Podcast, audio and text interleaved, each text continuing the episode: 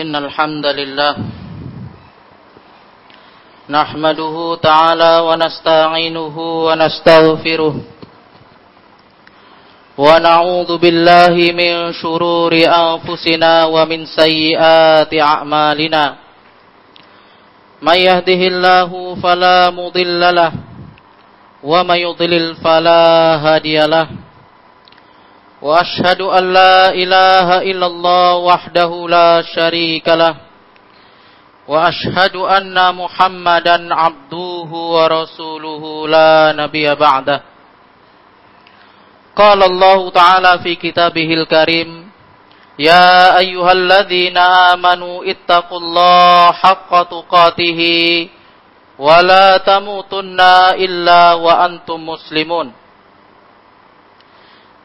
يا أيها, يا أيها الناس اتقوا ربكم الذي خلقكم من نفس واحدة وخلق منها زوجها وبث منهما رجالا كثيرا ونساء واتقوا الله الذي تساءلون به والأرحام إن الله كان عليكم رقيبا يا أيها الذين آمنوا اتقوا الله وقولوا قولا سديدا يصلح لكم أعمالكم ويغفر لكم ذنوبكم ومن يطع الله ورسوله فقد فاز فوزا عظيما فإن أصدق الحديث كتاب الله جل وعلا وخير الهدى هدى محمد صلى الله عليه وآله وسلم وشر الأمور محدثاتها فإن كل محدثات بدعة وكل بدعة ضلالة وكل ضلالة في النار أعاذني الله وإياكم جميعا من النار Alhamdulillah di siang hari ini Allah Subhanahu wa taala masih menunjukkan kepada kita sekian nikmat yang telah Allah Subhanahu wa taala titipkan untuk kita semua. Oleh sebab itu pantas kita bersyukur dan memuji Allah dengan pujian yang sebesar-besarnya. Dikarenakan nikmat yang banyak itu tidak sanggup untuk kita menghitungnya kecuali bagi kita manusia yang benar-benar bertakwa kepada Allah Subhanahu wa taala. Menjalankan apa yang diperintahkan Allah, menjauhi segala apa yang dilarangnya, kapan pun itu dan di mana pun itu, agar kita sebagai manusia menjadi hamba-hamba yang mulia di sisi Allah Subhanahu wa taala. Kemudian salawat dan salam untuk nabi kita Muhammad sallallahu alaihi wasallam yang mana telah menunjuki kita umatnya dan kita pantas bersyukur kepada Allah Subhanahu wa taala. Mudah-mudahan kita termasuk hamba-hambanya yang mendapat yang mendapat syafaat beliau di hari akhir insyaallah taala. Masyarul muslimin jamaah Jumat yang dirahmati dan dimuliakan oleh Allah Subhanahu wa taala. Setiap hamba ketika melakukan ketaatan kepada Allah pasti memiliki tujuan dan harapan besar untuk dikabulkan. Setiap hamba pasti dituntut untuk mereka membuat langkah-langkah atau cara agar terwujudnya kesempurnaan dan keikhlasan ibadah mereka kepada Allah Subhanahu wa taala. Oleh sebab itu, perkara yang sangat mendasar sekali, perkara yang sangat inti dalam agama kita yang wajib kita mengetahui dan wajib kita menjaga dan memeliharanya itu adalah bagaimana kita menjaga niat kita, menjaga hati kita untuk terus ikhlas kepada Allah Subhanahu wa taala. Karena sebanyak apa pun ibadah yang kita kerjakan, sekhusyuk apa pun ibadah yang kita lakukan, kalau tidak memenuhi syarat-syarat, maka seluruh apa yang kita kerjakan dari ibadah kita, kita tidak bernilai sia-sia di sisi Allah Subhanahu wa taala. Oleh sebab itu Allah Subhanahu wa taala mengingatkan kita tentang kunci utama berhasilnya dakwah Rasulullah Sallallahu Alaihi Wasallam di tengah-tengah umatnya, yaitu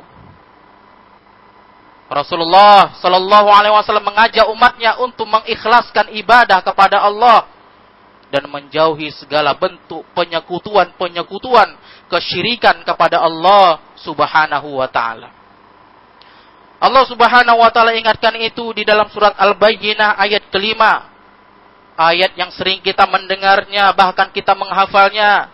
Kata Allah Subhanahu wa taala, "Wa ma umiru illa liya'budullaha mukhlishina lahuddin hunafa wa yuqimus salata wa yu'tuz zakata wa dzalika dinul qayyimah." Kata Allah Subhanahu wa taala dan tidaklah kalian diperintahkan oleh Allah kecuali hanya menyembah kepadanya dengan ikhlas untuk agamanya. Untuk agama Allah yang lurus. Kemudian kalian menegakkan solat, kalian membayar zakat. Itulah agama Allah subhanahu wa ta'ala. Agama yang benar. Agama yang lurus. Agama yang diwariskan oleh Rasulullah sallallahu alaihi wa alihi wasallam.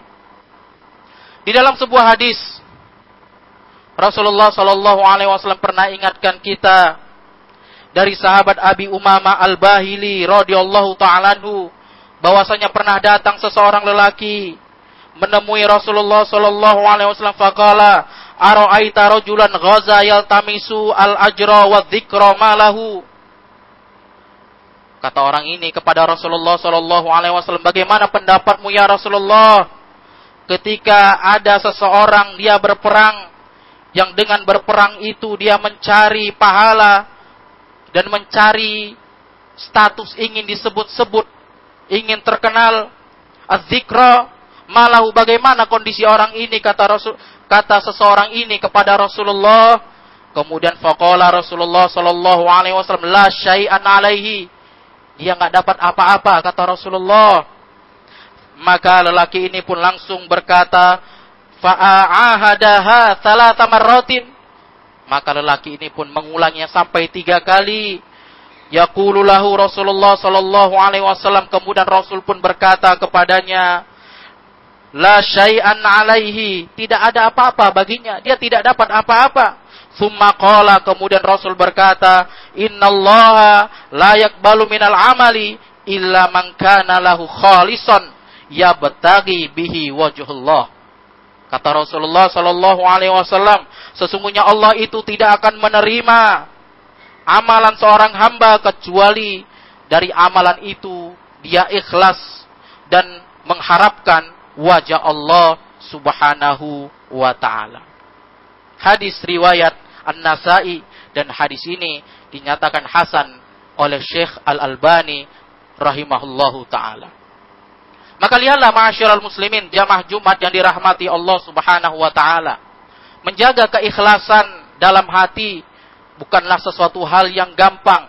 Menjaga niat dalam hati bukanlah sesuatu hal yang mudah. Dibutuhkan keseriusan mendalam, dibutuhkan sifat terus-menerus agar hati kita itu lurus, agar hati kita itu benar beribadah hanya untuk Allah Subhanahu wa taala semata. Oleh sebab itu, ma'asyiral muslimin, jamaah Jumat yang dirahmati Allah Subhanahu wa taala. Al-Imam Sufyan Ats-Tsauri rahimahullahu taala pernah berkata bahwasanya perkara-perkara yang paling paling berat, yang paling sulit itu aku untuk mengobatinya itu adalah niatku. Ma'alattu syai'an asyaddu min niyati kata beliau rahimahullahu taala Begitu pula berkata Yusuf bin Al-Husain Ar-Razi rahimahullahu taala Yang artinya perkara yang paling berat di dunia ini adalah ikhlas untuk Allah. Aku sering menghilangkan riak di dalam hatiku. Tapi seolah-olah tumbuh lagi di dalam hatiku itu dengan warna yang berbeda-beda. Begitu pula ucapan ulama salaf, Yahya ibnu Abi Katsir rahimahullahu taala, rahimahumullahu taala, pelajarilah oleh kalian niat itu karena niat itu lebih sempurna daripada amalan-amalan yang kalian kerjakan. Lihatlah ma'asyiral muslimin betapa perhatiannya ulama-ulama kita. Begitu pula perhatiannya Rasulullah Shallallahu alaihi wasallam. Bagaimana kita benar-benar menjaga hati kita, kita benar-benar menjaga niat kita untuk tulus ikhlas beribadah hanya kepada Allah Subhanahu wa taala. Masyurul muslimin jamaah Jumat yang dirahmati Allah Subhanahu wa taala. Perlu kita ingat bersama masyurul muslimin bahwasanya hati kita yang segumpal itu sesungguhnya itu adalah ruh dari badan kita. Hati kita itu adalah sebagai penentu baik buruknya amalan kita.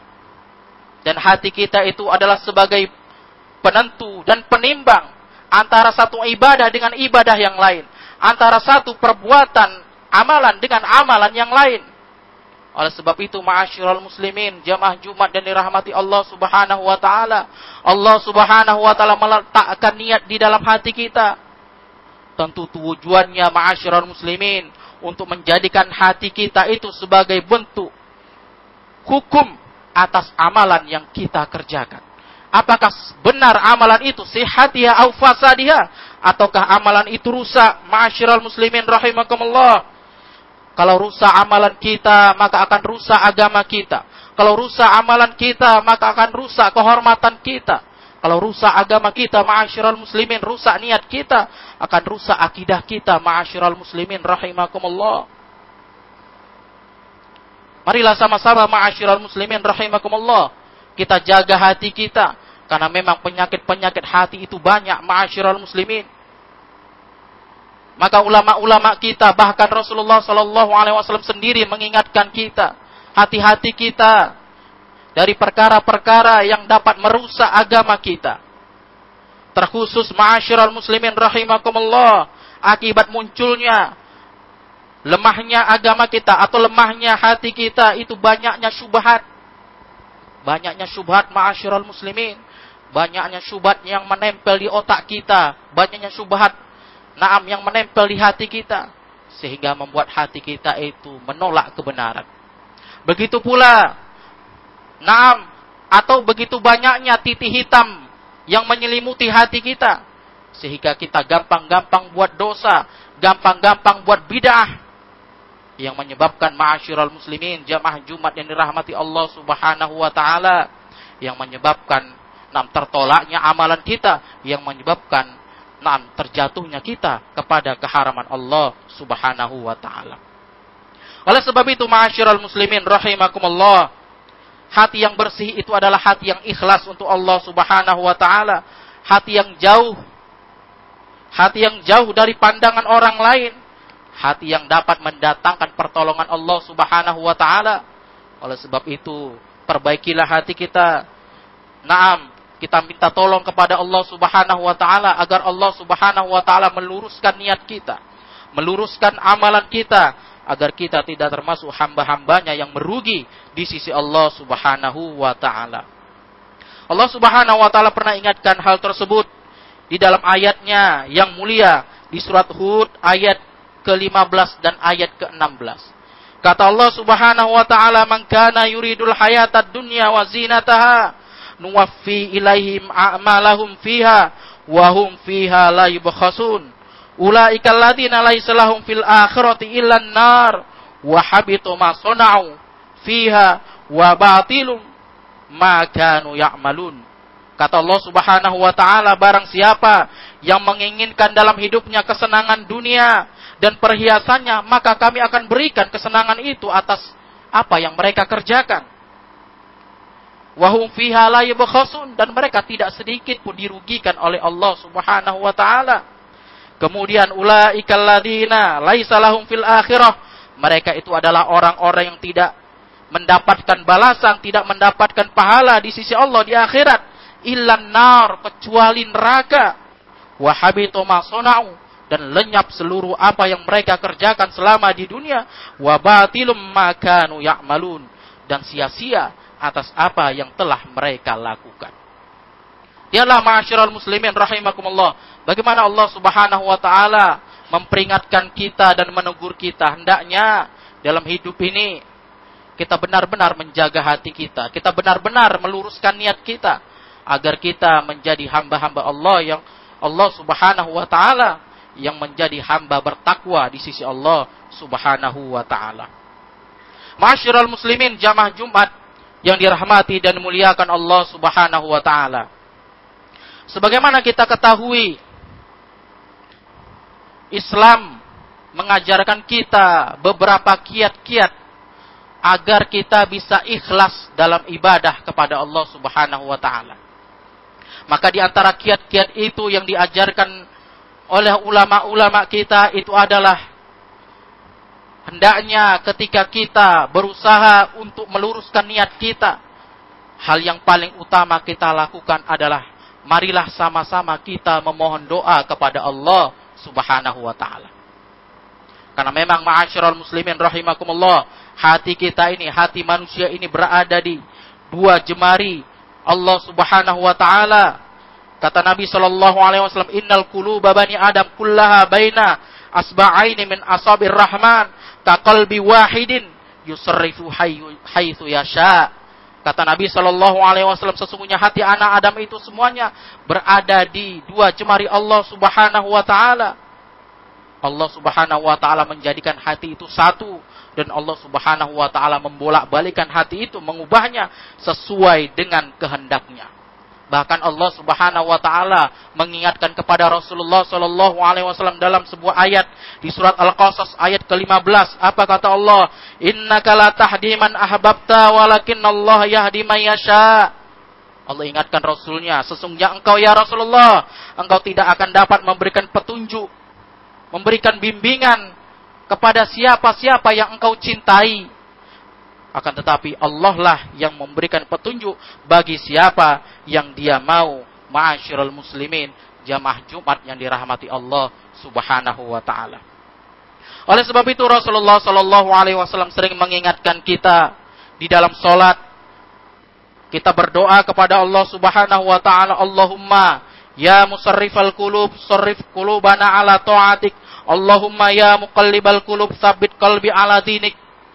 Artinya apa masyarakat muslimin agar Allah Subhanahu wa taala terus mencurahkan kepada kita kekokohan hati, ketegaran hati, keikhlasan hati dalam ibadah kepada Allah. Karena hati itu gampang berbolak-balik dan hati itu paling gampang dihinggapi penyakit, paling gampang ditunggangi oleh syaitan.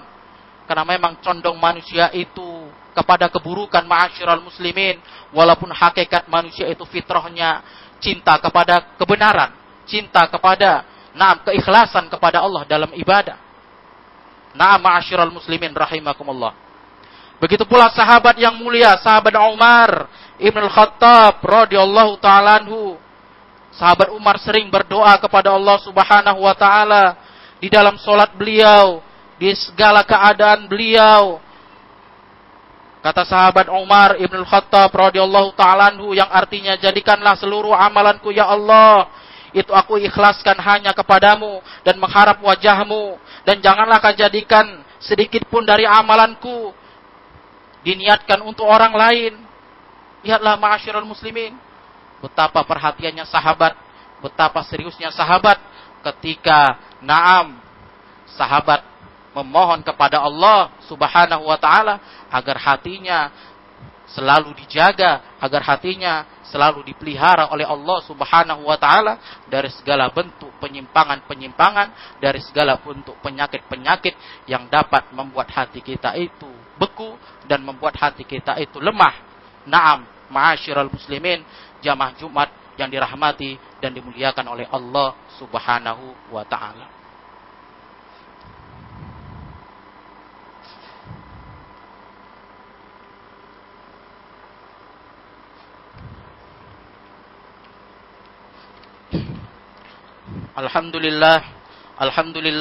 Arsala rasulahu bil huda wad dinil haqq liyudhhirahu 'alad dini kullihi wa kafa billahi shahida. Wa asyhadu an la ilaha illallah wahdahu la syarika lah wa asyhadu anna Muhammadan abduhu wa rasuluhu la nabiyya ba'd. Ma'asyiral muslimin jamaah Jumat yang dirahmati dan dimuliakan oleh Allah Subhanahu wa taala. Kemudian yang kedua, di antara perkara-perkara kiat-kiat agar kita ikhlas beribadah untuk Allah Subhanahu wa taala itu ialah bagaimana usaha kita untuk terus menyembunyikan amalan-amalan kebaikan kita. Ini adalah kiat yang kedua yang diajarkan oleh para ulama. Kenapa ma'asyiral muslimin rahimakumullah? Karena beramal dengan cara diam-diam, beramal kebaikan dengan cara diam-diam, itu adalah hal yang dapat mendorong keikhlasan kita kepada Allah Subhanahu wa taala. Karena memang hati ini ma'asyiral muslimin rahimakumullah, hati itu yang tahu hanyalah Allah. Niat kita yang tahu hanyalah Allah Subhanahu wa taala. Maka oleh sebab itu ma'asyiral muslimin, Allah Subhanahu wa taala pernah ingatkan kita di dalam ayatnya yang mulia Naam di surat Al-Mu'minun ayat ke-60 apa kata Allah? Walladzina yu'tuna ma atau wa qulubuhum wajillah annahum ila rabbihim raji'un. Kata Allah Subhanahu wa taala dan orang-orang yang mereka memberikan apa-apa yang Allah berikan kepada mereka dan hati mereka itu takut kepada Allah. Karena memang benar ma'asyiral muslimin, hati yang takut kepada Allah, hati yang takut kepada maksiat kepada Allah Subhanahu wa taala itu adalah hati yang bersih, hati yang ikhlas untuk Allah Subhanahu wa taala. Bahwasanya annahum ila rabbihim rajiun, bahwasanya mereka itu semuanya akan dikembalikan kepada Allah Subhanahu wa taala. Sehingga ma'asyiral muslimin, ketika Ummul Mukminin Aisyah radhiyallahu taala mendengar ayat ini, Ummul Mukminin pun berkata kepada Rasulullah Shallallahu Alaihi Wasallam, apakah ayat ini itu diperuntukkan untuk orang-orang yang berzina, untuk orang-orang yang mencuri atau untuk orang-orang yang meminum minuman khamar, sehingga mereka takut kepada Allah Subhanahu Wa Taala, wajillah takut. Maka kata Rasulullah Shallallahu Alaihi Wasallam, tidak wahai putrinya Abu Bakar, yang dimaksud dalam ayat ini adalah ma'asyiral muslimin. Mereka adalah orang-orang yang sholat, orang-orang yang puasa, orang-orang yang bersodakoh. Namun hati mereka takut, amalan mereka takut tidak diterima oleh Allah subhanahu wa ta'ala. Oleh sebab itu ma'asyiral muslimin rahimakumullah. Inilah amalan yang terbaik. Walaupun kita beramal tidak dilarang bagi kita untuk menampakkan amalan kita tapi yang lebih baik itu adalah kita menyembunyikan amalan kita. Karena Allah Subhanahu wa taala ingatkan kita dalam ayatnya surat Al-Baqarah ayat ke-71. Kata Allah in tubtu shadaqati fa ni'mahi wa in tukhfuha aw tu'tuhal fuqara fa huwa khairul lakum wa yukaffir ankum sayiatikum wallahu bima ta'maluna khabir. Kata Allah Subhanahu wa taala jika kalian menampakkan sedekah-sedekah kalian fa ni'mahi maka itu baik untuk kalian wa in tuhfuha dan apabila kalian menyembunyikannya autu tuhal fuqara atau kalian berikan itu kepada orang-orang fakir fahuwa khairul lakum kata Allah itu lebih baik untuk kalian. Wa yakfir ankum sayiatikum maka Allah dengan itu mengampunkan dosa-dosa kalian kesalahan-kesalahan kalian. Wallahu bima ta'maluna khabir. Allah Subhanahu wa taala Maha mengetahui atas segala keadaan Masyiral muslimin jamaah Jumat yang dirahmati dan dimuliakan oleh Allah Subhanahu wa taala. Kemudian yang ketiga di antara perkara itu adalah hendaknya kita selalu bermuhasabah diri. Selalu menghitung-hitung diri ma'asyiral muslimin rahimakumullah. Apa tujuannya ma'asyiral muslimin? Agar kita benar-benar perhatian, agar kita benar-benar menjaga diri kita. Apakah sudah benar amalan kita yang kita lakukan selama ini? Apakah sudah cocok dengan perintah Rasulullah? Apakah sudah ikhlas kita kepada Allah Subhanahu wa taala? Karena memang ma'asyiral muslimin rahimakumullah, niat yang ikhlas, niat yang baik itu tidak pernah merubah amalan jel, amalan baik jadi jelek. Begitu pula sebaliknya ma'asyiral muslimin rahimakumullah, kita diperintahkan oleh Allah Subhanahu wa taala menjaga hati kita, menjaga naam keikhlasan kita kepada Allah Subhanahu wa taala. Karena hati kita itu adalah naam yang segumpal itu adalah Nah, sebuah penentu baik buruknya sesuatu. Karena Nabi Shallallahu Alaihi Wasallam pernah bersabda di dalam hadisnya yang mulia, kata Nabi Shallallahu Alaihi Wasallam dari sahabat Nawas ibnu Sim'an, ketika beliau bertanya kepada Rasulullah Shallallahu Alaihi Wasallam tentang kebaikan dan keburukan, apa kata Rasulullah Shallallahu Alaihi Wasallam? Al birru husnul khuluq wal ismu ma haka fi nafsika wa karihta ayat alaihi nas Kata Nabi Shallallahu Alaihi Wasallam, kebaikan itu adalah akhlak yang mulia, sedangkan keburukan itu adalah apa-apa yang membuat hatimu ragu, bimbang untuk melaksanakannya, dan engkau tidak suka benci kalau orang melihatmu. Kemudian di dalam sah di dalam riwayat yang lain, Naam dari sahabat Wabisah pernah beliau berkata kepada Rasulullah Shallallahu Alaihi Wasallam bertanya kepada Rasul tentang kebaikan. Kemudian Rasulullah Shallallahu Alaihi Wasallam menjawab dengan jawaban, Naam istafti kolbak kata Rasul. Minta fatwa dengan hatimu. Mana hatimu yang lebih condong? Kalau hatimu condongnya kepada kebaikan, itulah namanya kebaikan. Kalau condong hatimu kepada naam dosa atau maksiat, maka engkau tidak suka dilihat oleh orang lain. Kemudian kata Nabi Shallallahu Alaihi Wasallam, albirru ma ma'at ma'anna ilahi nafsu wa ma'anna ilahil qalbu. Adapun kebaikan itu adalah apa-apa yang engkau tenang, tentram hatimu ketika menjalankannya. Itu kebaikan ma'asyiral muslim sedangkan dosa itu adalah mahaka fi nafsika wa taraddada fi sadrika kata Nabi Shallallahu alaihi wasallam. Sedangkan keburukan itu apa-apa yang membuat hatimu bimbang, gelisah dengannya dan ma'asyiral muslimin hatimu itu ragu-ragu ketika melaksanakannya.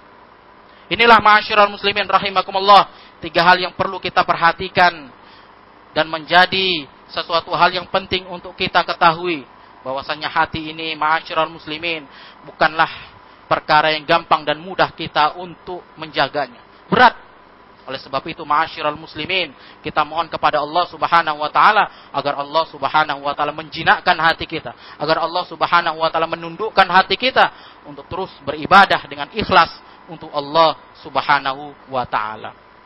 Wallahu taala a'lam bisawab. Allahumma salli ala Muhammad wa ala ali Muhammad kama shallaita ala Ibrahim wa ala ali Ibrahim wa barik ala Muhammad wa ala ali Muhammad kama barakta ala Ibrahim wa ala ali Ibrahim innaka Hamidum Majid. Allahumma fir lil muslimina wal muslimat wal mu'minina wal mu'minat al ahya'i minhumul amwat innahu sami'un qaribun mujibu da'wat. Rabbana atina fid dunya hasanah wa fil akhirati hasanah wa qina adzabannar. Subhana rabbika rabbil izzati amma yasifun wa salamun alal mursalin walhamdulillahi rabbil alamin. Shalah.